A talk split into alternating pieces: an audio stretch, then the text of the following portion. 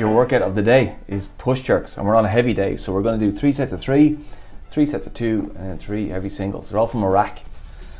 Oh, we're going from the rack. Yeah. Oh yeah. Well, that makes sense.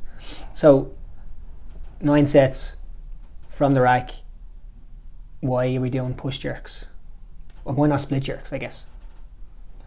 Yeah, we, we use push jerks an awful lot in workouts, and a lot of people prefer it for like a heavy clean and jerk, for instance. Mm.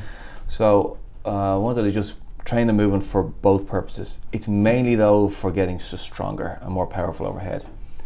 Uh, so for this one, we have the next benchmark week in mind. We have that heavy clean and jerk. The jerk is often the point at which we can't finish the lift. A lot of people can clean it, they can't put it overhead. So this is just a chance to build some new p- strength, new power, and great technique in the lift. The doubles and the triples, you know, we can often do a really good lift, but the second and third rep of a set is where we really have to be technically good, and we have to body ask the body to find power where uh, wherever we can because we're a bit depleted after the first rep or two.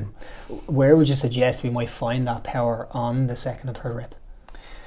Um, well, there's always a little bit of uh, complacency in it, so that we do the first one and then the second one we expect the same amount of power to be there, and then we don't dial things up for it. So I think mentally we just have to get ready to make sure that our body uh, responds to the, the the signal we need to move this heavy weight. Um, there's also a bit of an emotional thing, like like heavy lifting is not a completely cold, calculated thing.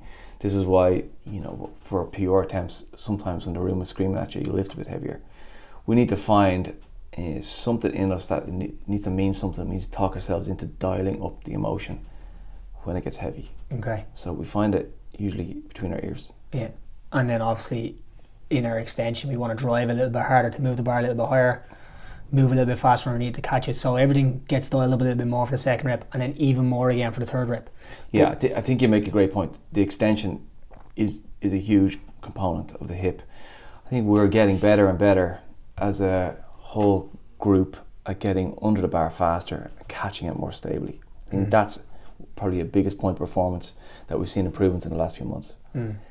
I am starting to see people's drive suffer a little bit though, as a uh, you know, in the need to get under fast, we don't get tall enough.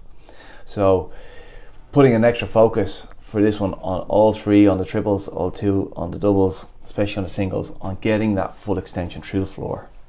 So we get tall before we get under. Right. So it's written heavy triples.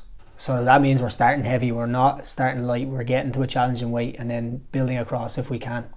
Hundred percent. Yeah. So we don't want to go light, medium, heavy Mm. across the nine reps or nine sets.